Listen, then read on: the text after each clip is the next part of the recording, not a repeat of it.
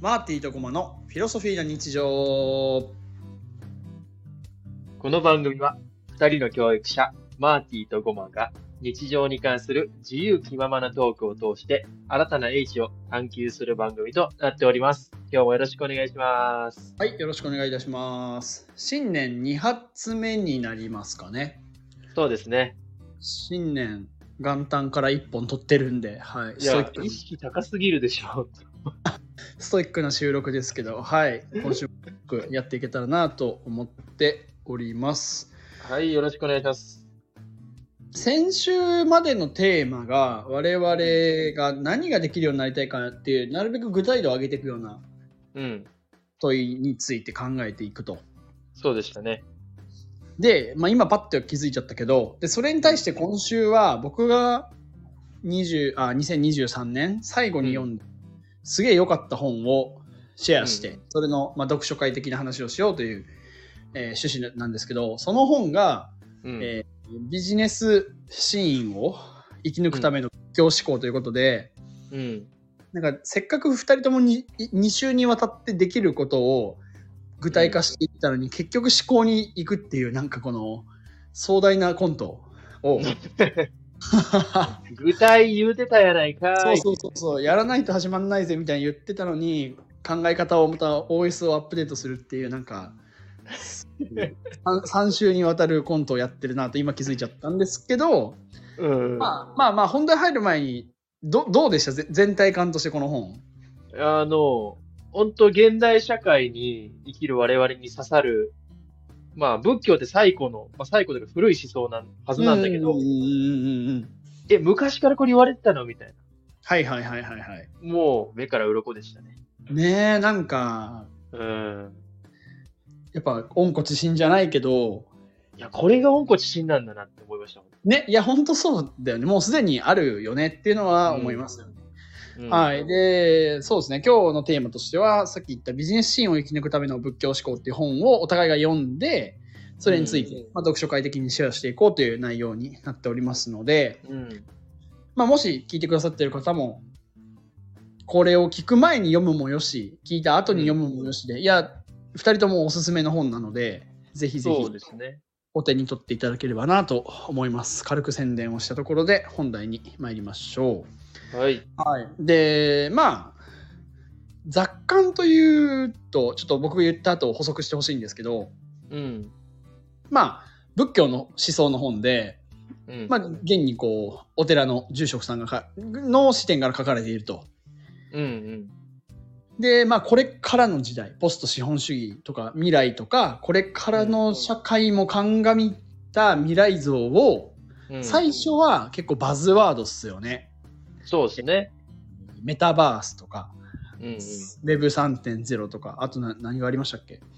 えっ、ー、と、B、VUCA。あ、ブーカの時代、はいはい。うん。ブーカ、あ、これブーカって読むブーカって言いがちですね、割と。うん。そうですね。そう、っていうトレンドのワードと仏教とのそ、えー、共通点みたいな話をしたりだとか、うん、であと仏教用語の解説だったりするんですけど、うん、まあなんか世の中の流れというかが非常にこう仏教精神思想的な流れに来ているっていうことをすごい納得できる理論で展開されてる本ですよね。そうですね。あと、まあ、この作者がただのお寺の住職さんじゃないっていうところもはいはいはい。ちょっとそこを深掘りというか詳しく説明すると。うん、この方もともとえー、っとビルマ語かなんかを研究してた人なんですよね。あ、言語のね、そうそうそう、言語の、うん、そうそうそうそうそう。で、いきなり大学卒業して、うん、武道、武道の修行に。武道やった、そうそうそうそうそう。で、そこでの縁で、なんか日本帰ってきて、お寺行って、みたいな。うん、はいはい。感じの人ですよね。うんうんうん、そうですね。で、お寺の勉強をして、うん、勉強したけど、なんかこの今のままでいいのかみたいな感じになったうん、その日本にもっとそのミャンマーとか、うん、こう仏教国の文化をこう持ってきたいみたいな感じで、はいはい、お寺を作るんですよね。そうですね、あの試験的な寺、法が法道寺、なんだっけ？実験試験寺のね、報道寺かなんかをやってるんですよね。うん、そうそうそうそう。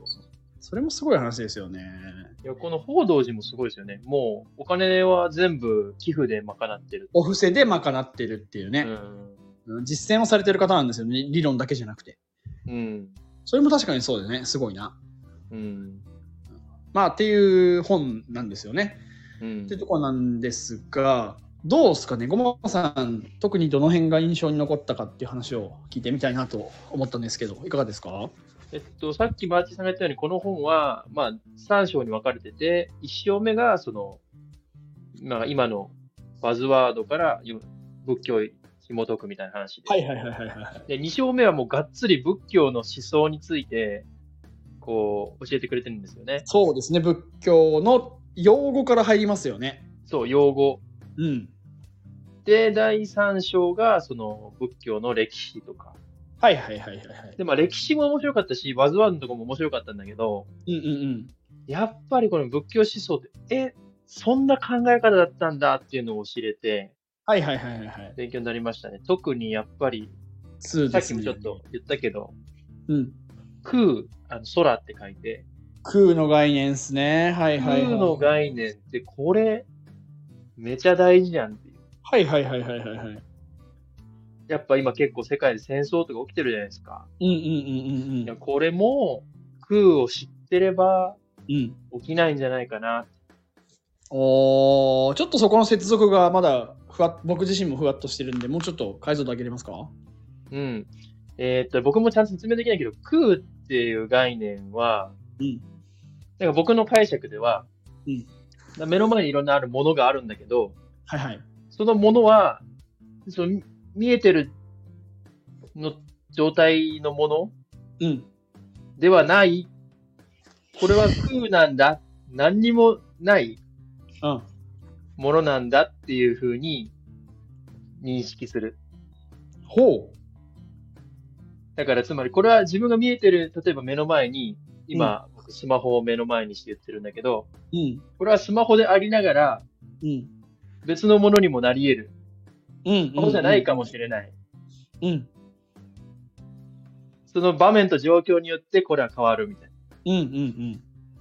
風に全てのものを捉えるっていう風に僕は解釈してて、はいはいはいはいはい。まあこの本にもあったけど、例えば、あのーなんかなんだっけな、石かなんかがああ、石じゃないな。なんかトンカチにするみたいな。はいはいはいはいはい。えーっと、まあなんでもいいや。例えばスマホでも、うん目の前にスマホがあったらスマホとして使えるけど、これはま全く充電がついてなく、入ってなくて、うん。今から目の前にある釘を打ちたいけど、物が何もないっていう時に、うん。スマホって別にトンカチにもなるよね、みたいな。うんうんだから、目の前にあるものとか、もう私たち自身も場面と状況によって、その存在意義が変わるよね、みたいおー。な。つまり、絶対なものなんて何もないよねっていうことが空なんですよ。おー。はいはいはいはいはい。でも、パッと見空ってこう空っぽっていう風に見えるから、うん。何にもないっていう風に解釈する人がいるけど、それは違うよって作者の人が言ってて。逆で、目の前にあるものはいろんな可能性があるもので、場面と状況によって、そのものの価値とか、うん。いい面、悪い面っていうのは変わるよ。ま、まさに人もそうじゃないですか。なんかあの人って変な人よねとか話になって、いやいや、こういうところもあるよ。ああいう一面もあるよ。みたいな。こんな得意なことあるよ。で、いろんはいな場面と状況によって人って変わるじゃないですか。ああ、はいはいはいはいや、まさにこれ、この概念大事だな。い。なんかそ、うーん、ちょっと僕と解釈違って、それはむしろ有意識の方、有意心論とか有意識の方をどう解釈するかみたいなところなのかなと思っています。うん。空の概念って何にでもなりうる可能性みたいな捉え方をしていて、うんうん。たまたまいろんな縁があって例えばジョブズが生まれてアップル社ができてっていういろんな縁があった結果今我々の前にスマホが iPhone があるみたいなうん。何にでもなる可能性みたいな空を捉えてるんですけどうん。そもそもそもそもこの物体があることが空の因果であるみたいな捉え方をしていて、うん。なんか解釈、そのトンカチとかの解釈って、また別のとこなんじゃないかなってちょっと思ったりしたんだけど、どどうだったかなと思って。あ、えっとね、トンカチの例えは、同じところに書かれてて、空にあったっけ？うんうんうんうん。えっとまあ、そのまま読み上げると、はいはい。空はポジティブに生きるためのライフハックっていうふうに言ってて、はいはいはいはいはい。ちょっと僕も振り返りますね。はいはい。うん。あ、139ページです。139ページ。そうそう。はいはいはい。もしかして電子だから、電子だから、ん？あ、ページ違うかも。あ、違うか、はいはい。なんかマイクだった金属の塊をみたいな。うん、その、そのメタファーは見た？どこだったかな？空のとこ今見てるんですけど、マイク、わかる？マイクと捉えるか、トンカチと捉えるかみたいなのは確かに見た見た見た。そうそうはいはい。で、そのマイクとして捉えたり、トンカツとして捉えたりっていうがのが、その捉えるのが色なんですよ。あの色即税空の色。色捉えるのはその式は目の前に現れてる事象を式っていうんじゃない？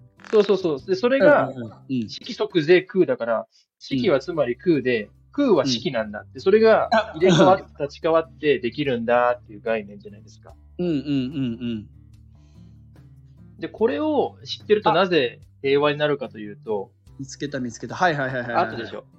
うん。えっと、まあ、結構最近とか、まあ、世界中で起こってるこう争いって、なんか、これが正しいっていう正義に向かって、それの行き違いで戦争とか、まあ、喧嘩もそうですあーはい起こはいはいるじゃないですか。いや、でも、それって空だよね。それはあくまであなたにとっては式として、正義として現れてるけど、うんいや、実際それ空だよねっていうのを、まあ、みんなが知ってたら、あ、これ間違ってるかもしれないなって思えるじゃないですか。ああ、結構、いや、OK、つながった。えっと、結構、仏教思想で大事なのって、うん。絶対的な何かがないってところ。そう、そこそこ。あだよねですべて相対的だから、そうそうそあー、OK、OK、OK。えー空でもあるし、唯心論のところでもある。あー、認識の、はいはい、OK、OK、つながりました。う。あ、繋がりました。うん、だからそれがわかりやすいかも。絶対的なものは何にもないよっていう。うん、あ、OK、それ、いや、確かに空とつながりました。OK、OK、OK、OK、OK。うん。で、今、あーあ、の、ガザとかで起きてる戦争も結局、元をたどれば宗教の話とかする、だったりするじゃないですか。はいはいはいはい。その神が、神という絶対的なものを争ってるじゃないですか。だから、そことすり合わないと争いになるわけだよね。そうそうそう。はいはいはいはいはいはいい。や、もうだから、仏教ってすごいな。うん。いやだから、ちょっと余談なんですけど、うん。と、ソクラテスが語られる文脈って、うん。それの前のプロタゴロスがいて、うんうんうん。あの、ソフィストそうそうん。とか、あの、相対主義、真理なくね、みたいなし世界観があって、うんうんうん。いやいやいやいやって言って、ソクラテスが、じゃあその真理を求め始めるみたいな。うんうん、で、西洋哲学が始まってみたいな。うん。でも実はその相対主義の方がうん。真理だったんじゃねえかっていう、僕は結構思ったりしていて。ああ、確かに。うん。ね、仏教は絶対的な一点をね、あの、何かを定めないっていうところは特徴ですよね。うん。でも、はいはやけ、その空、世の中のものは全部空なんだっていうのは絶対じゃないですか。お面白い。はいはいはい。そうだいやそこね。が、まあ、デカルトの我を思うゆえに我ありにつながるなと僕は思ったんですよ。そうおーちょっとそこをじっくり噛み締めたい。はいはいはいはいはい。世の中にあるものって本当に目の前にあるか分かんないよねがデカルトの言ってることじゃないですか。うんうんうん。だけど全部、じゃあこれはないものないもの。これは実は夢だとか、うんうんうん。自分の手足も実はただ感じてるだけで、すべて疑っていって、はい疑っていって、じゃあ疑えないのどこだみたいなとこがうん自分自身のが存在していることみたいな。うんうんうんうん。まあ、我を思うように我あり。はいはいはいはい。っていうのは絶対だよね、みたいな。ああ。まあ、それと似てるなって思うんですよ。対か。ああ。だから、世の中は全部空なんだよっていうのは絶対じゃないですか。その、ああ、で、まあだからやっぱそういう根幹となるものがしっかりうん。してるなって思ったんですよ。あ、根幹となるもの。はいはい。その、根っこというか、思想の自根っこが。分自分という絶対性もないって仏教は言う気がする、それに関しては。あ、あもちろんその、言ってることは違いますよ。デカルトと、うん。その仏教が言ってることは違うけど、これは絶対疑えないよねっていうのをちゃんと持ってるっていう点が、うん。そのデカルトの考え方、考え方とか、ああ、思考体系と似てるな。我とするのか空とするのかってところ、あ、そうそうそうそうそうそう、そういうこと、ああ、オッケー。面白いな。オッケー。はいはい。いや、そうやって何かと相対的に考えるのは非常にいいですね。と。うん。はいはいはい。そうですで、。作者の人が言ってるじゃないですか。はい。あの、仏教は宗教でありながら、うん。同時にこれはもはや思想であるみたいな。うんうんうんうんだから僕はもう仏教を宗教と思ってませんっていう。うん。うん、そうだね。ちょっと一線を画するところだよね。でそれマーティさんも似たようなこと言ってたから、うん。いや本当そうだったなーって思って。つうんなんかこれまでのね、浅い知識がよりは輪郭をはっきり帯びたというか、うん。そんな感じがしますよね。うん。はいはいはいはい。マーティさんどっか刺さったとこあります？逆に。刺さったところ、リタの考え方ですかね。さっきもちょっと言ったんですけど、まあ、ちょっとここで説明するのは僕の言語というか知識が足りるかどうか挑戦するんですけど、はい私がそうさっきのデカルト的に私が存在するためには私以外のあなたが必要。ゴマスさんが今ここにいるから僕が成立するというか、うんうんうん。私とあなたがいて私が成立するうんうんっていうのを広げて考えると私があって世界があった時世界があるから私があるみたいなところうん。うんうんうん。あーちょっとすいませんざくっと説明省くんですけどうん、私。相互関係にあってうん。私は私以外の全てっていう、これは、はちょっとこれから僕がちゃんとわ人に伝えていかなきゃいけない言語にしなきゃいけないと思ってるところなんですけど要は1は善善は1というかうん。世界はと自分はださっきのゴマさんの空の話ですよね全て空からできてるからうん。本来無一物というか一緒うん。ってなった時に、えー世の中とか他人に貢献することはつまりそそれそれのものが自分のためにやっていることっていうのがはっきりなんか分かったんですよね。うんうん。そこっすね一番印象的なのは。いやー、本当この人おっしゃってましたよね。リタだっていう。うんうんうんうんうん。で、仏教の本当教えの根幹の一つに、やっぱリタ、リタ行動っていうのがあって、うんうんうんその、マーティさん言うように、自分の利益っていうのは他者の利益と一致する。うんうんうんうんうん。なぜなら、自分という存在は他者があってこそ成り立つから、そうそうそうそうそうそうそうそう。他者に利を与えることは、まあ、自分の利益にもつながるよ。そうそうそう。ミでクロで言うとが広がっていく。はいはいあそうそうそうそう。それが広がって、こう、世界が良くなっていくよ、そうそうそうそうそうミクロで言うとあなただしマクロで言うと世界っていう。うんうんそうだから世界のために何かをするのは自分のためでもあるというか。うん。うん。そうそうそう。いや、ほんとそう。その自分と世界の結びつきがうん。ズバッときましたね。そう、それがなんか、仏教のすごいとこって、はいはい。なんかリターをしましょうねって言ってるだけじゃなくて、うんちゃんとこの理屈があるのが僕すごいなねと思って、なんでそうかっていうのがしかも納得できる形なんだよね。